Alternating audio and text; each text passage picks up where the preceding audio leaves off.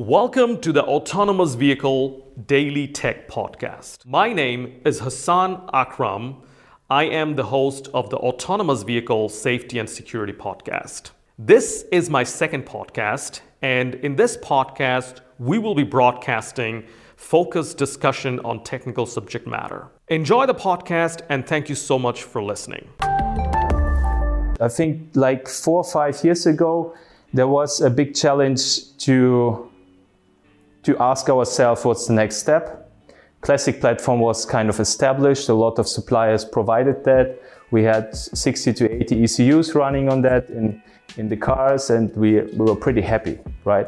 But at one point in time, you ask yourself, what's the next challenge? And we saw definitely in the, in the topic of, of security, safety, reliability, a next step, but also uh, a lot of challenges with regards to vehicle to X and uh, big data to handle that. So classic platform would not make it per architecture. Um, new architectures, really like technical uh, architectures, uh, new processor architectures, GPUs that are really bound to onboard systems now, um, are creating for us a new challenge.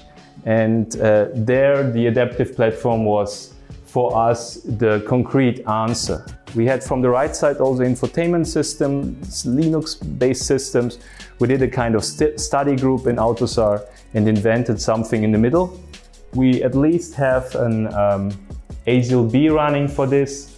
And um, on the left side, you see the classic platform.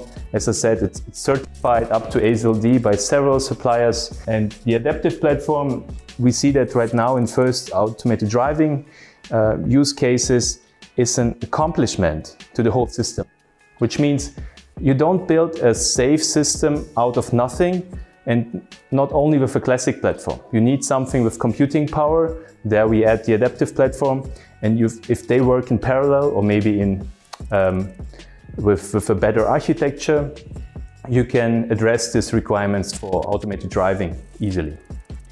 Not easily, but it's, it's working. um, for us, it was the next step and um, uh, the real requirements, also of course, the classic platform is not outdated. If you adopt a, a feature in the system like IPsec, we have a new protocol coming in for, for the next release, it must work in the whole system. So we address the same requirements for, for the adaptive platform as for the classic platform and we, we connect them together as uh, the information which are service or signal based oriented can flow from platform to platform.